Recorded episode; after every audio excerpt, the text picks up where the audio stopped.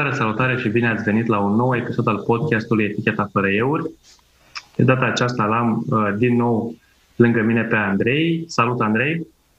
Salut, Adrian! Salut, uh, lume! Salut uh, tuturor! Salut to- tuturor celor care stau în casă și lucrează de acasă, celor care stau în casă și se distrează de acasă și celor care nu stau acasă și lucrează ca noi să putem sta acasă. Să știi că, să știi că nu știm când vom publica acest episod. Poate va fi, va fi gata carantina, dar mă, mă îndoiesc. domnul. Mă, mă îndoiesc. Că, că, cred că vom sta mult și bine în casă și cred că și după ce va fi gata toată criza, tot vom sta mult în casă, pentru că la momentul registrării, adică sfârșitul, ultima zi din luna martie, Specialiștii spun că măsurile de revenire vor fi gradual și ne așteptăm undeva ca poate prin toamnă să ne revenim complet la cum eram noi obișnuiți. Deci avem ceva de stat în casă, tocmai de aia și noi înregistrăm mai mult în această perioadă, profităm de timp pentru că să vedem o mare tranziție în online. Tot ce făceam în offline, facem acum în online nu e nou, adică și până acum făceam destul de multe lucruri în online, adică relațiile de afaceri. Le păstram în online, dar acum este full focus pe online.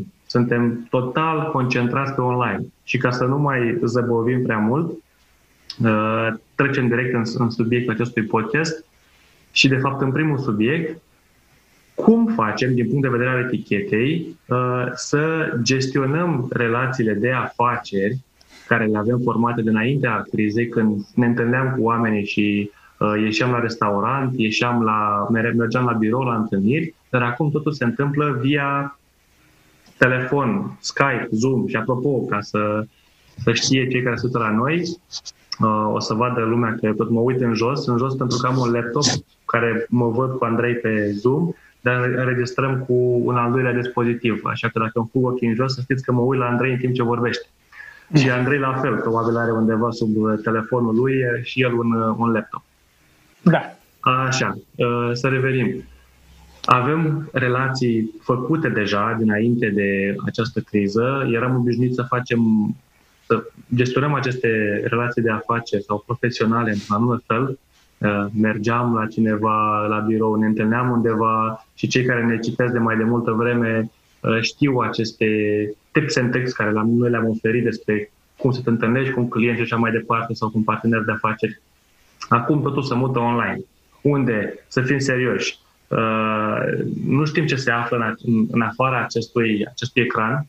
Uh, nu, nu știm ce se află în, lângă e-mail, iar suntem probabil în același timp foarte fugitivi în a citi e mail și a le scrie dar pe de altă măsură încercăm să punem mai mult uh, brain power, da? să ne concentrăm mai mult, să, să ne dăm seama ce a vrut să spună omul respectiv în e-mail. Pentru că, așa cum știm foarte bine, comunicarea scrisă e tricky uneori, sau comunicarea aceasta online e tricky uneori. Așa că, Andrei, prima, primul subiect la fileu pentru tine. Uh, cum ar trebui să gestionăm relațiile de afaceri deja create, acum în era în care suntem 100% online, cel puțin pe perioada uh, crizei. Hai să luăm cu începutul. Ca să poți să ai un meeting online, în primul rând îți trebuie infrastructură.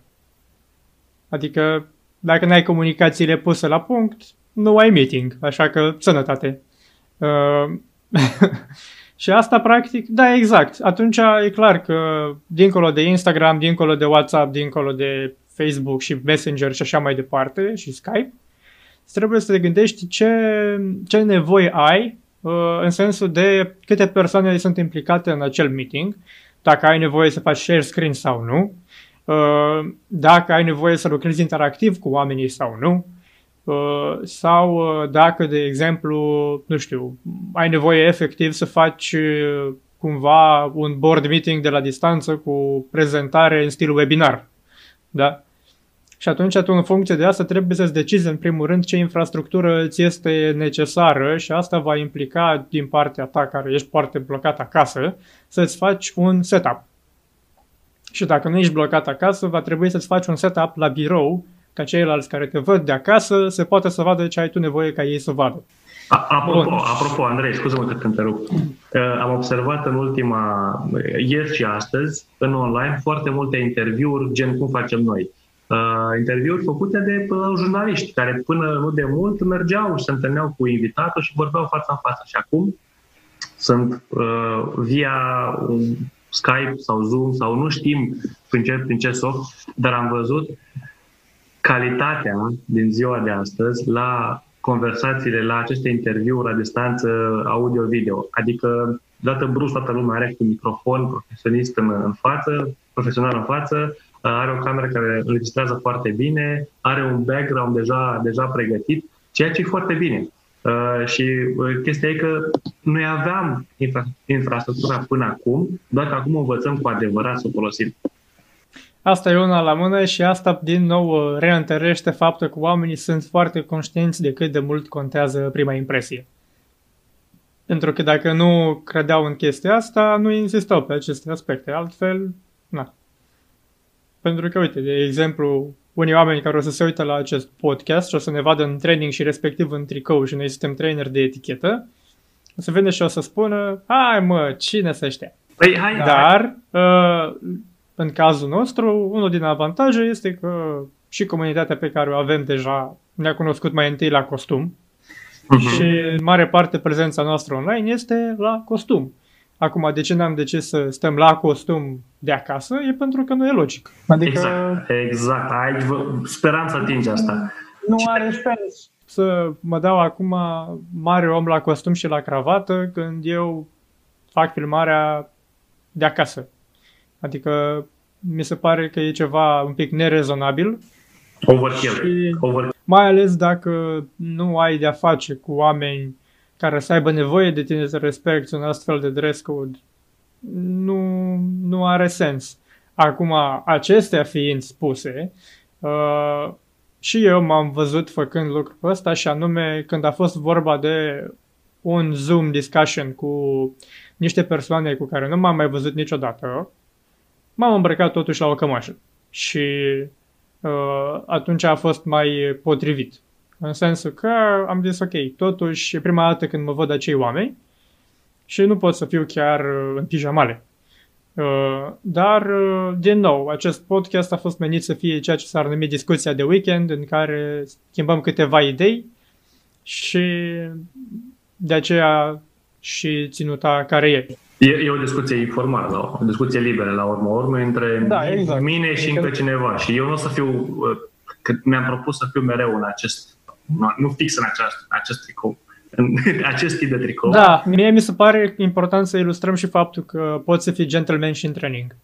Adică nu este imperios să fii la costum, să fii dandy man și să dai în cochetă reală ca să fii un om care respecte pe ceilalți, care îi tratează pe ceilalți cu curtoazie și știi să vorbească curat. Uh, eu personal consider că mai mult contează ceea ce faci decât cum arăți și cu ce te îmbraci. Așa că faptele spun mai mult decât cu ce te îmbraci tu. Băi, sunt foarte mulți, apoi divagăm puțin, sunt foarte mulți oameni din lumea modei care zic că, cel puțin la bărbați, e suficient să ai câteva tricouri calțate bine, simple, de bumbac și cu niște, de exemplu, mai, stilul mai casual, da? cu niște blugi, Uh, și cam aia e, adică contează foarte mult atitudinea. Care atitudine, revenind la subiectul nostru, se transmite și prin online. Adică da. meeting-ul uh, este setat la o anumită oră, să înceapă la acea oră, să îți, te asiguri că ții măsurile necesare astfel încât să poți să faci acel meeting în condiții bune, uh, adică să nu întrerupi pe cineva Adică e o regulă care funcționează și în online, nu doar în offline, nu? Da. Acum mai e de luat un aspect în calcul. Deci după infrastructură, cum ai zis, tu trebuie să-ți pregătești comunicațiile. Adică înainte de orice meeting, asigurezi acel timp în care tu îți pregătești toată infrastructura, verifici sunet, verifici video, faci teste. Na, acum depinde, poate să dureze un sfert de oră, poate să dureze o jumătate de oră în funcție de cât de complicată e infrastructura și pe cât, care și cât de obișnuit, Și cât de obișnuit ești tu ca om, pentru da. că poate n-ai mai făcut niciodată meeting online. E perfect normal, dar acum e momentul să înveți. Și uite, apropo de asta, un punct foarte bun este standardizează-ți procesul. Uh, așa cum și noi prima dată am făcut un test, prima dată când am făcut acest setup pe care îl folosim și în acest podcast, ne-a luat cam o oră și ceva să facem setup-ul. Mie cel puțin mi-a luat o oră și jumătate să-mi dau seama cum vreau să așez toate lucrurile. Azi dimineață, când mi-am așezat toate lucrurile astea, mi-a luat 15 minute. Da. Deci eu zic că e progres. Și asta înseamnă standardizare. N-am mai schimbat nimic, am lăsat exact cum am, făcut, cum am făcut prima dată și am văzut că merge și așa am mers înainte. Uh, de foarte multe ori nu o să ai timp să iei decizii de rutină în fiecare zi. Și atunci, mai ales acum când contează să-ți aloci timp pentru ce e important, adică făcut bani, uh, orice decizie de genul acesta te încetinește și nu are sens. Și te distrage de la um, scopul tău, adică îți creează... Da, exact. Cred că asta am spus și în uh, episodul trecut. Trebuie să și intri puțin în, în, în, uh, în starea necesară ca să faci acel meeting online. Pentru că până acum intrai într-o încăpere, probabil cu niște oameni, aveai niște prezențe acolo, acum trebuie să intri înainte în starea de online uh, și e important. Da. da. Și uite, apropo de asta, încă o chestie, uh, contează foarte mult să te simți fresh. Și de aceea vă recomand să insistați pe igiena personală înainte să intrați într-un meeting. O să vedeți că de mult contează inclusiv să te simți spălat pe dinți. Uh, să simți că ai respirația fresh. Chiar dacă uh, aparent se pare că nu e foarte important, îți dă un confort psihic faptul că tu știi că nu ai pete pe dinții ăia și că nu te deranjează nici pe tine respirația, pentru că la nivel de subconștient fiecare chichiță de genul acesta te influențează. Uh, da, te influențează, te face mai încordat și asta te face să transmiți lipsă de încredere în tine și să nu atragi încrederea celorlalți. Și atunci orice aspect care ți îți dă un plus de încredere în sine, folosește-l. Uh, inclusiv te schimbi din pijamale. Ajungem iarăși la același subiect. Să nu stai în pijamale. Da. Uh, exact. Adică eu m-aș și acum, deși e foarte dimineața, la tine e uh, aproape 9, la mine nici 8, am început uh, acum vreo oră să ne, să ne pregătim. Uh, m-am, m-am schimbat, da? m-am, m-am pregătit pentru acest meeting. Deci pregătirea dinainte de un meeting online uh, contează. Dar haide acum să trecem la următorul subiect și să vorbim așa, overall, cum crezi tu că vor uh, evolua, să zicem, manierele și uh, în, la, nivel, la nivel internațional după după tot acest fenomen? După ace- da, tot acest fenomen. Crezi că se vor schimba? Adică am întrebat-o și pe Andreea în ultimul episod. Crezi că vom mai da o dată mâna? Da. Uh, da, și asta pentru că tu ca să implementezi o schimbare la nivel cultural, o schimbare de durată, ai nevoie de o perioadă foarte lungă ca anumite obiceiuri să iasă efectiv din conventul social. Da? Adică noi în momentul acesta simțim lipsa obiceiurilor pe care le aveam în mod normal, al contactului fizic. Da? Noi simțim lipsa tuturor acestor aspecte și asta pentru că nouă acele lucruri ne sunt naturale și fac parte din bagajul nostru cultural de mai bine de 20.000 de ani. Și atunci e clar că tu nu poți să renunți la niște obiceiuri care ți-au fost îngrenate în ADN în decursul a șase luni de carantină. Uh, că ne-am adaptat temporar pentru o situație de criză, bun. Dar nouă ne sunt un ADN, niște comportamente. Adică dacă stai să te gândești, inclusiv bebelușul acela care se naște și vede în ceață, prima dată încearcă cu mână să te atingă. Și uh, acesta e un aspect care ține de antropologie, ține de evoluția noastră ca specie.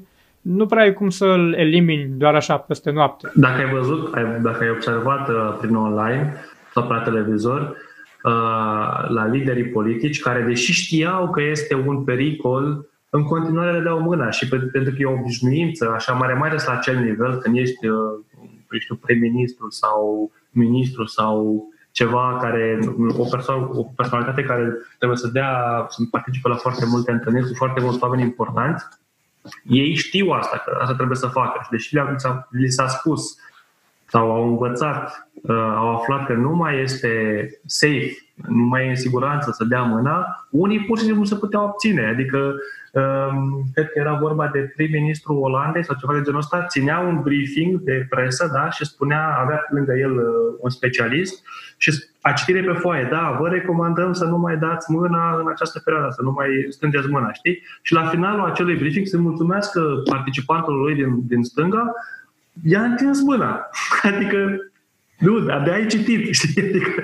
Da, dar dacă lui asta i-a fost natural... Da, exact. Și nu e... cred, nici eu nu cred că o să ne iasă din fire efectiv să ne mai strângem mâna sau, eu știu, prin, prin locurile astea unde se îmbrățișează lumea foarte mult. Apropo de asta, știți că uh, spațiu personal și aceste gesturi, cum ar fi uh, pupăturile sau îmbrățișatul, sunt cu atât mai, mai mult, da? spațiul personal e mai mic, în zonele unde este uh, climă mai caldă, pe deosebire de locurile unde este climă mai rece. Așa că o să vedeți că prin Italia, Spania se îmbrățișează foarte mult, uh, cu cât mergeți mai sus, pe Danem- uh, Danemarca, Norvegia, sunt mai, mai distanțați. Iar uh, nu cred că italienii și spaniolii și francezii vor renunța la, vor renunța la pupăturile lor și la uh, strângerile lor în brațe. Uh, dar în acest moment nimeni nu știe exact cum va arăta lumea în, da. în continuare. Ce, ce este posibil să rămână ca și convent social după fenomenul ăsta cel puțin la noi la români, s-ar putea, sper eu, uh, să rămână ideea de a păstra o distanță când stai la rând la casier. Oh, da, oh, da, ce bine că ai zis-o. Adică, în sfârșit, nu ne mai suflăm în ceafă. Și știm da. și noi să stăm la coadă. Da, da, da. da, da. Uh, deci, deci asta, e, asta e un aspect care mie mi-ar plăcea să rămână, să rămână benzile acelea acolo și să spună nu mai e corona, dar mai este gripă. Păstrează distanța. Da, adică, uh, cum să zic, e acea situație în care ne-am fript și da. în unele vrem ca de acum înainte, în anumite cazuri, să suflăm și neaurt. Cum ar fi coada de la magazin.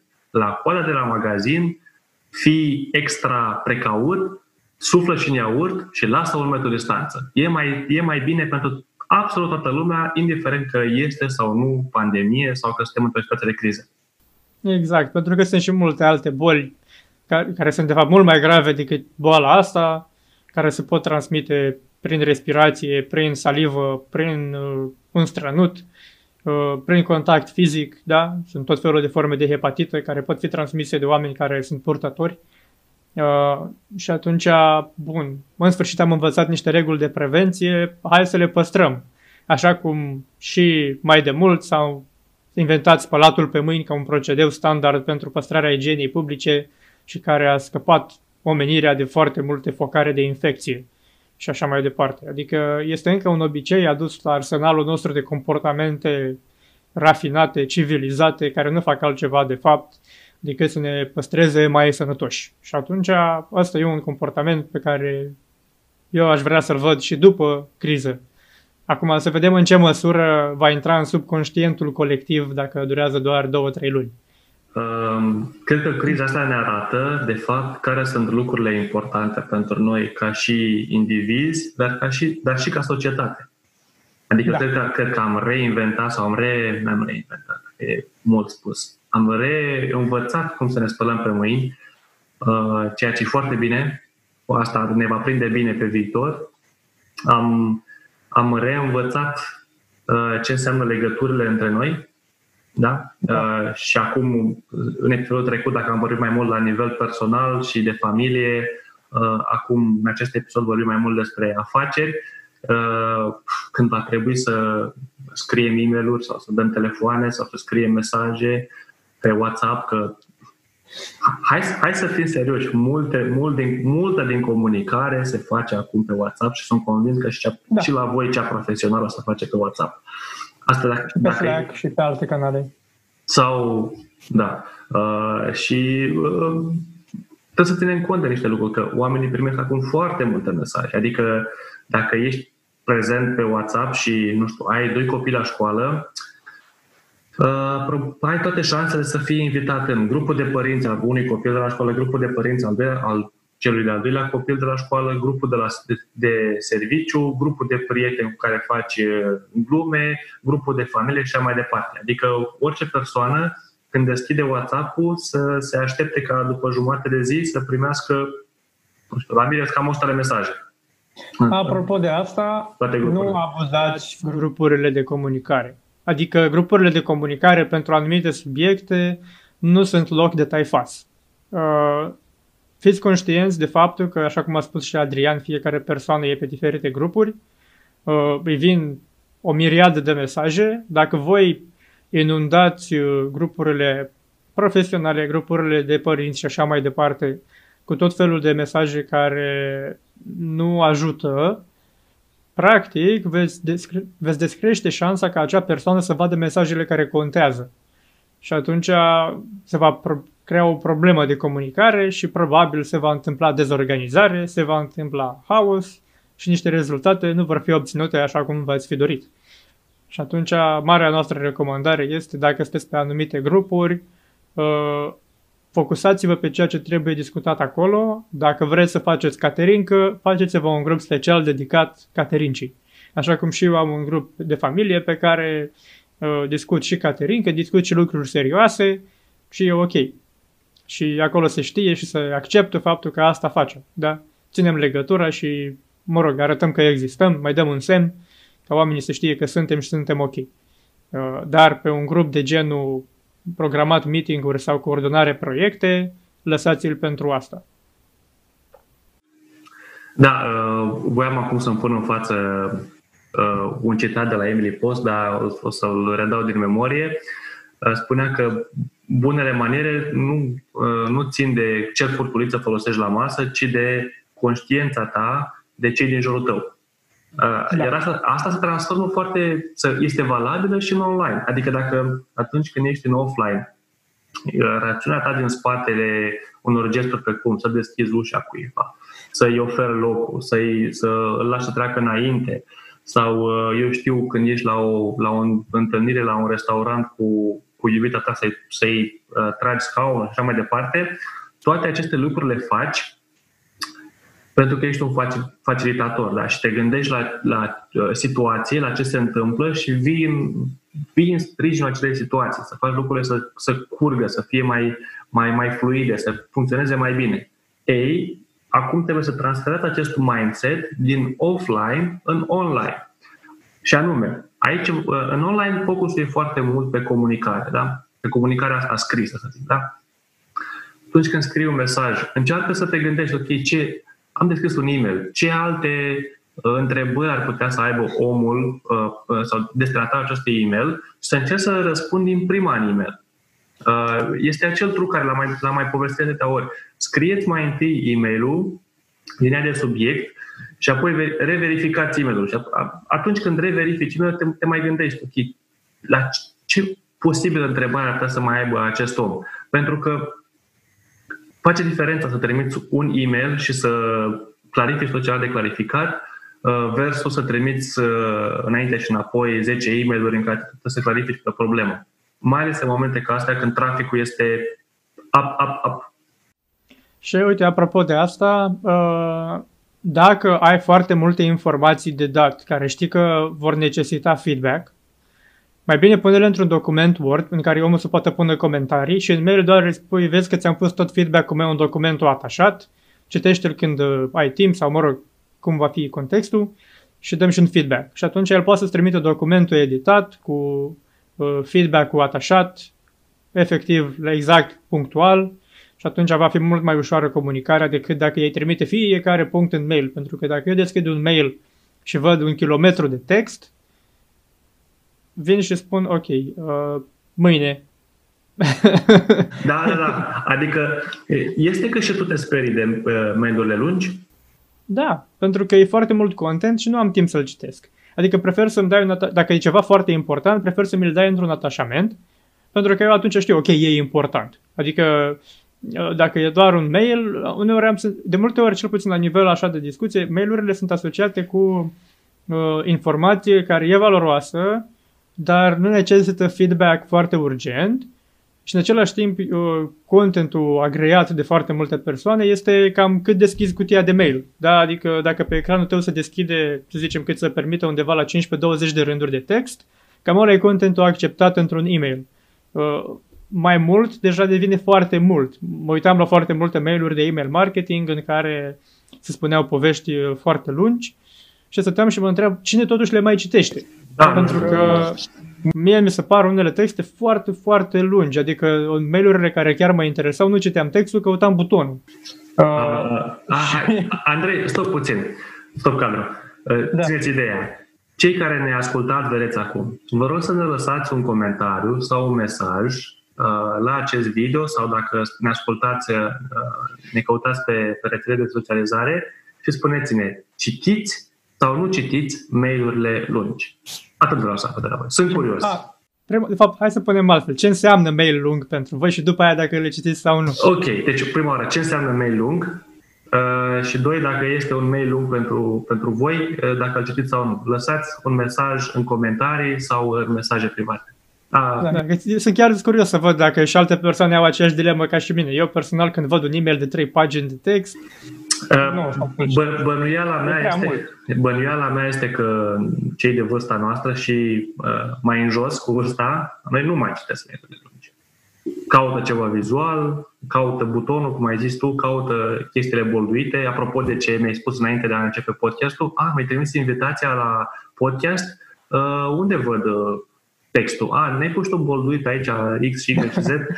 Da. Uh, da, adică cu cât e mai greu procesul, cu atâta să pierde informația și asta trebuie să o luați în calcul apropo de netiquette. Faceți informația importantă cât mai accesibilă și informația voluminoasă cât mai ușor de folosit.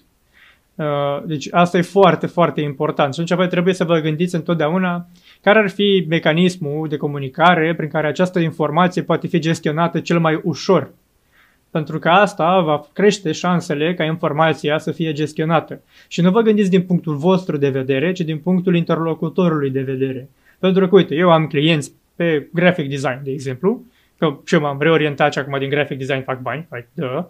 Uh, uh, și am unii clienți care nu sunt atât de versați cu tehnologia. Și atunci eu trebuie să le fac totul foarte accesibil. De ceea ce aș numi eu sistemul antiprost. Adică efectiv îi dau omului foarte accesibil fiecare link, fiecare informație, dar nu îi dau tot documentul, pentru că știu că nu are timp. E vorba de antreprenori care acum sunt disperați să-și facă vânzări. Da. Atunci eu trebuie să le fac informația accesibilă în alte linkuri, în alte documente cu care eu știu că ei sunt confortabili. De exemplu, o clientă din SUA care e avocat și acum mai fac niște proiecte, eu nu-i pun în mail atașamente cu ilustrații, cu infographics, cu design îi pun un link către un folder la care ea știe să acceseze, nu îi blochez nici mailbox-ul cu 20 de megabytes de informație și atunci pentru ea e foarte ușor de gestionat în timpul ei.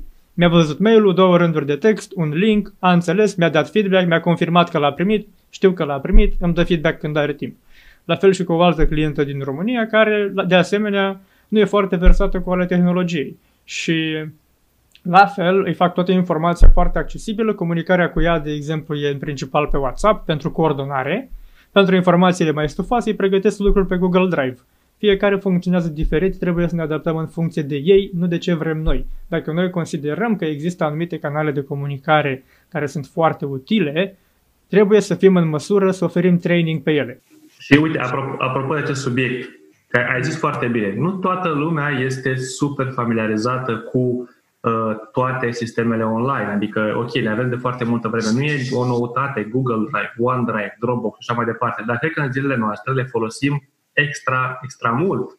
Și nu toată lumea este, uh, nu toată lumea este, are acea, să zic, uh, le, le folosește cu, cu ușurință. Și da. a, asta este, apropo de mindset-ul din spate, dacă știi sau dacă ai informație că persoana respectivă, clientul tău, partenerul tău nu este super familiarizat, oferă un mic training înainte și aici vreau să ajung de fapt. Din punctul meu de vedere, este perfect normal să întrebi asta înainte sau să întrebi cu ce sistem preferă să, preferă, preferă să lucreze. Pentru că în felul ăsta vei afla. Adică, e, am mai zis de atâtea ori, cel mai, în cel mai rău caz, poți să presupui. Poți să presupui că cineva știe foarte, știe foarte bine cum funcționează OneDrive și să afli că nu e. Și apoi ai niște probleme de comunicare și de uh, înțelegere care provoacă un disconfort. Dar este perfect normal să întrebi. Uh, n-ar trebui să te simți, să simți că subevaluezi uh, o persoană respectivă, nici persoana respectivă n-ar trebui să se simtă jignită. Acum mă întreabă dacă știu cum să, cum să folosesc Telegram. Well, nu știu, Știi, nu știi. Uh, sunt niște, sunt niște opțiuni acolo pe Telegram care sunt altfel ca pe WhatsApp. Și te întrebi. Pentru că dacă stabilești asta dinainte, va fi mult mai ușor. Da, și uite, apropo de asta, poți organiza traininguri de grup, poți programa un meeting care efectiv să fie Excel training, Google Drive training, oh, oh, deci... OneDrive training, nu contează, ce folosești tu. Și faci acolo un training scurt de o jumătate de oră, 45 de minute, în care oamenii să fie toți pe aceeași lungime de undă, să te asiguri că au avut acces la informație și mai mult înregistrează acel training, da? ca oamenii să-l poată accesa pe viitor. O altă variantă pe care o ai la dispoziție sunt cursuri online pe domeniile respective. Sunt acum pe Udemy și pe alte platforme tot felul de cursuri, cum și noi avem publicate de altfel. Uh, și acolo sunt inclusiv cursuri de Excel, cursuri de Information Management, cursuri de tot felul uh, care te ajută să-ți gestionezi echipa de la distanță. Și atunci, dacă nu ai făcut asta până acum, investește o zi, două în lucrul acesta ca ulterior să fii mult mai performant și echipa ta să fie mult mai performantă și să vă adaptați mai ușor la ce se întâmplă acum. Chiar, chiar înainte să începem acest podcast, uh, eram puțin pe, pe Facebook și pe Facebook sunt pe mai multe grupuri de antreprenori. Exact uh, asta a fost întrebarea unui antreprenor. Cineva să-mi spună unde găsesc repede un curs online de uh, Excel și să vedeți acum în următoarea perioadă cum vor exploda cursurile online și nu cele sofisticate cu 12 ore de conținut despre nu știu ce, nu, ceva, o, o problemă punctuală. Și, și, da, și cum, și cum erau pe YouTube, dacă mai ții minte că ți-am arătat. Uh, un tip din Asia de undeva avea un canal de YouTube pur și simplu explica niște chestii super, super basic pe, în, în suita Office, da? pe Microsoft Office. Cum să faci un tabel, cum să numeratezi un tabel, cum să faci un ce în Excel.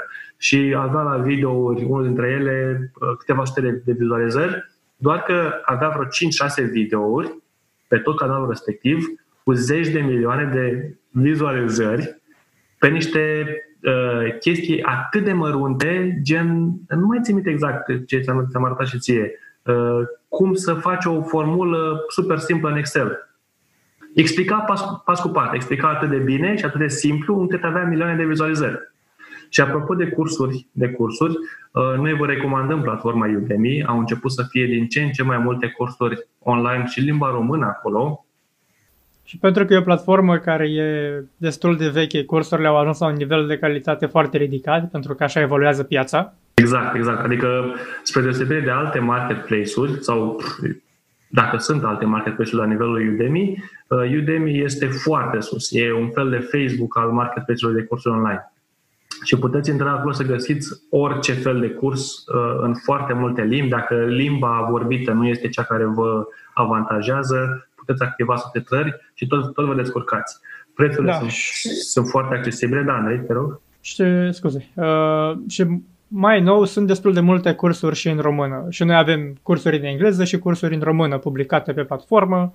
Uh, la fel fac foarte mulți oameni. Uh, deci și comunitatea românească poate să acceseze liniștită cursuri de specialitate pe diferite domenii. Și uh, uh, avantajele ca tu acum, în momentul de față, să de a intra pe acest marketplace, udemy.com, și să consumi un content, un curs în limba română, uh, sunt foarte mari. De ce? Pentru că vei încuraja în felul acesta și creatorii de cursuri în limba română să vină să publice cursuri pe această platformă. Pentru că Uh, noi, de exemplu, avem cursul nostru Brand Personal Magnetic publicat acum un an și jumătate.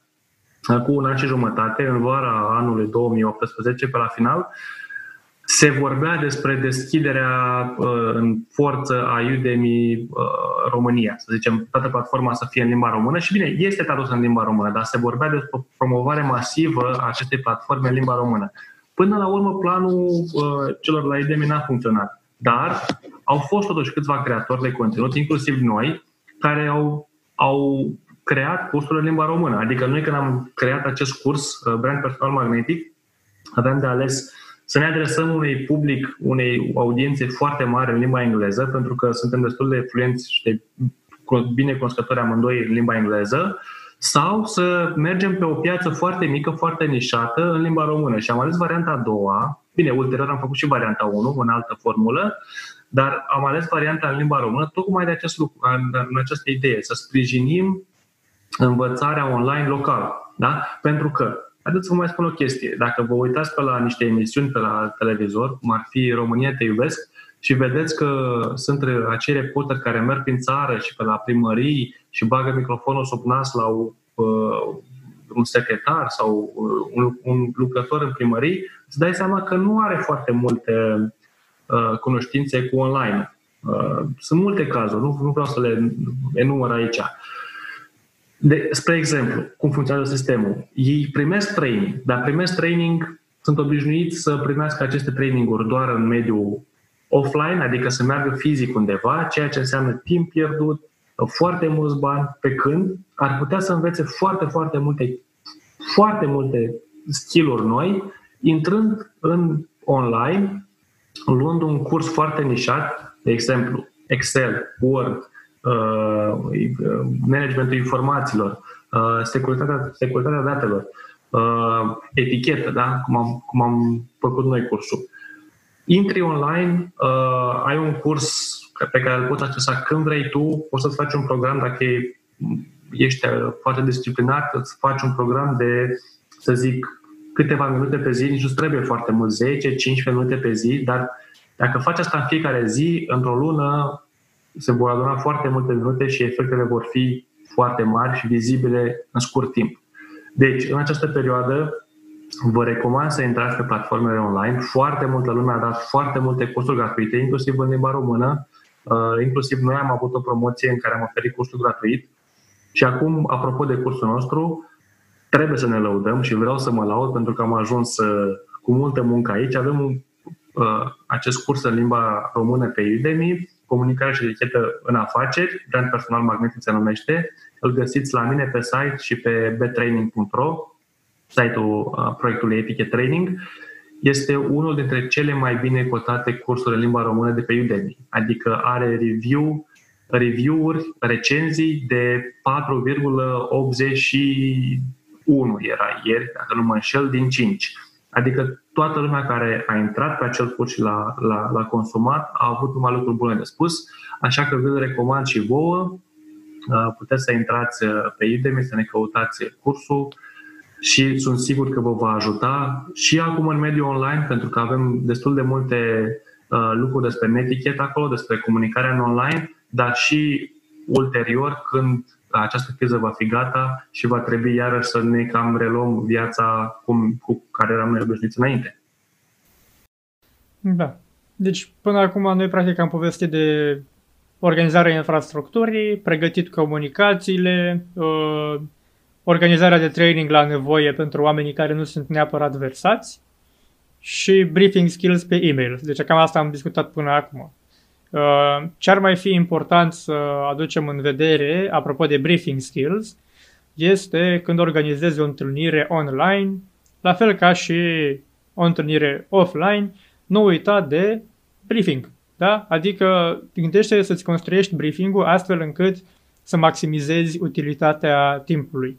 Uh, un lucru care mie mi se pare important la un meeting online este faptul că se consumă destul de multe resurse, da? Uh, bandwidth, se consumă curent, se consumă multe și uh, trebuie să facem în așa fel încât să economisim cât mai mult, pentru că, din nou, fiind o, perso- o perioadă mai complexă, adică chiar și, nu știu exact când va fi publicat acest episod, dar sigur vom resimți efectele asupra economiei, uh, Uh, va trebui să fim foarte conștienți să economisim cât mai mult din resursele pe care le avem la dispoziție. Și atunci și aici recomand să fim cât mai succinți, cât mai clari și de regulă, uite, ca un exemplu de briefing, de model de briefing pe care cel puțin în sistemul militar l-am folosit și îl folosesc și acum când, uh, când discut cu clienții, mai ales când vine vorba de a prezenta o ofertă sau uh, alte informații care ajută un om în a lua decizii, de exemplu, pentru că noi, cel puțin în sistemul militar, cam asta făceam, briefuiam comandanți ca să ia decizii. Ei, și dacă faci un briefing de genul ăsta, trebuie să te focusezi ca prima dată să-i dai esența și după aia detaliile. Adică noi spunem the bluff, bottom line up front. Și aceea trebuie să fie primul lucru, o sinteză a ideilor pe care urmează să le prezinți. Pentru că atunci tu creezi un cadru al discuției. Și la fel pentru orice altă întâlnire, că vorbim de negociere sau așa mai departe, să fii atent să creezi un cadru al discuției și mai mult ajută, mai ales în discuțiile online, ca și în cele offline, să existe un moderator al discuției. Să se știe cine va fi cel care coordonează efectiv conversația și persoana aceea, din punctul de vedere al moderării, să fie autoritate.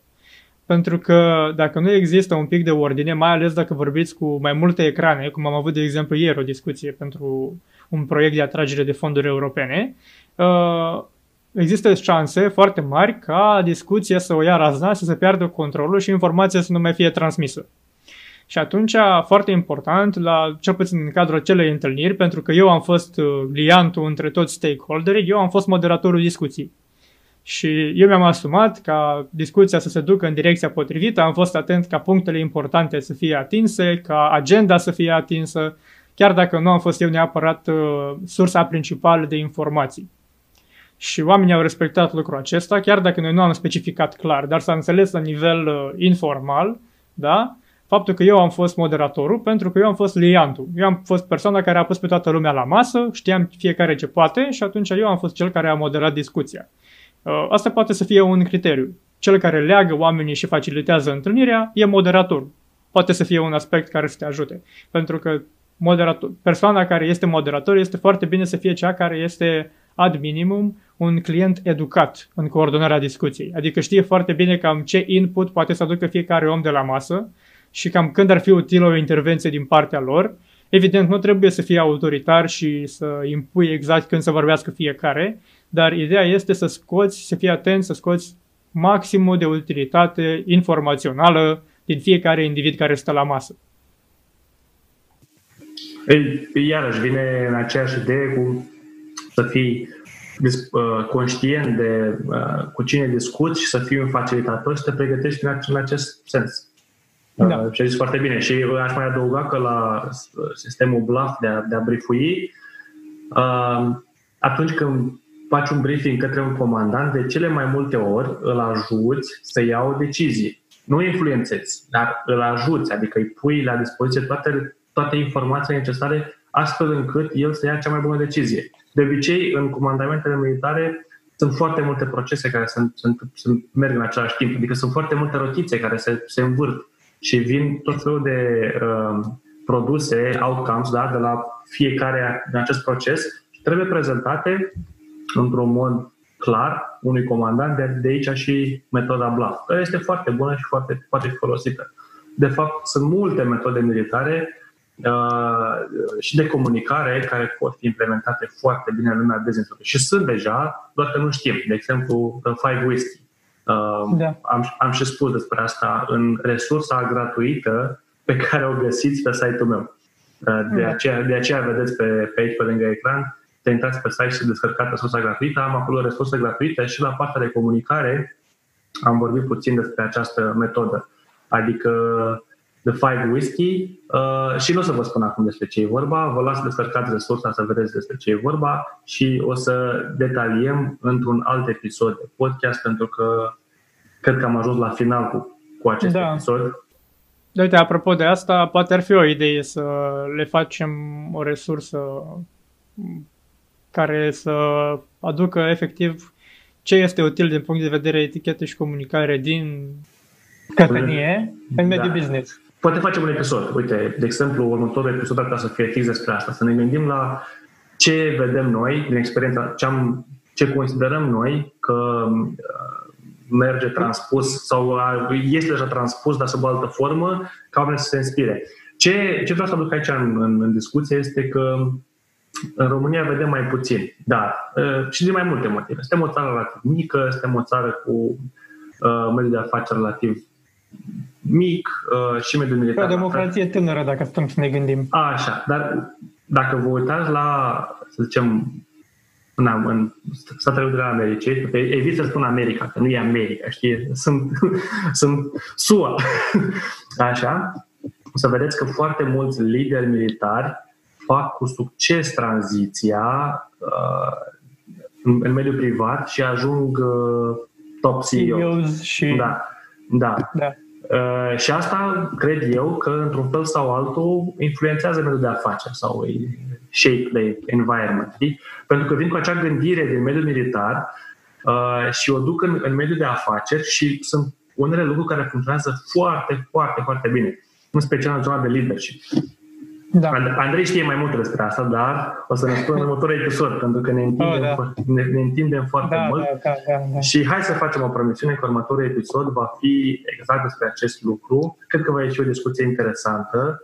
Um, de ce? Pentru că Andrei are multă experiență în state, um, eu nu am experiență în state, dar am în domeniul militar ai experiență în Franța. Am experiență în Franța, da. da. Bine, am, am, am multe de spus și pe această parte. Și ce, ce mai e interesant este că acești lideri care fac tranziția mai și scriu cărți. Da. Și, și lasă mai departe ceea ce au învățat ei.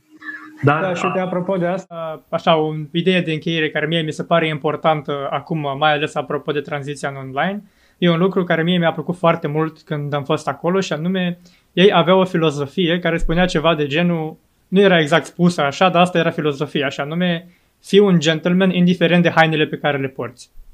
Pentru că, de exemplu, acolo erai gentleman și când te tărai în nămol cu colegii, și când erai în baracă și îți curățai arma, și când erai la eveniment formal în ținută de gală și venea președintele SUA și ținea un speech. Asta, Eram gentleman în toate etapele. Asta face parte din educația cadeților sau modelul da. absolventelor militar, că avem și în România, da? și la Academia Forțelor Terestre aveam acel model al absolventului militar. Uh, sunt foarte multe chestii care cred că nu sunt scoase foarte mult în evidență, nu sunt foarte vizibile. Încercăm noi să facem ceva în sensul ăsta, dar vrem să știm foarte mult dacă și voi vă doriți asta. Adică dacă ne ascultați, ne vedeți, lăsați-ne în comentarii uh, și putem merge mai mult în acea direcție pentru că s-ar putea să fie interesant. Nu ne se par niște lucruri normale pentru că na, eu cel puțin trăiesc zi de zi cu astfel de medii, dar poate nu toată lumea are acces sau nu știe sau uh, sunt mulți oameni cu oameni care sunt curioși. Dar o să închei aici momentan. Uh, o să vă mai spun că până lansăm acest episod, site-ul betraining.ro, site-ul proiectului nostru Etiquette Training este gata, este urcat, este online, uh, are o nouă față, o nouă organizare. Varianta 3.0. Varianta 3.0, vă recomand să intrați acolo. De asemenea, găsiți foarte multe lucruri interesante și pe site-ul meu adriamurario.ro. În curând veți găsi și pe site-ul lui Andrei.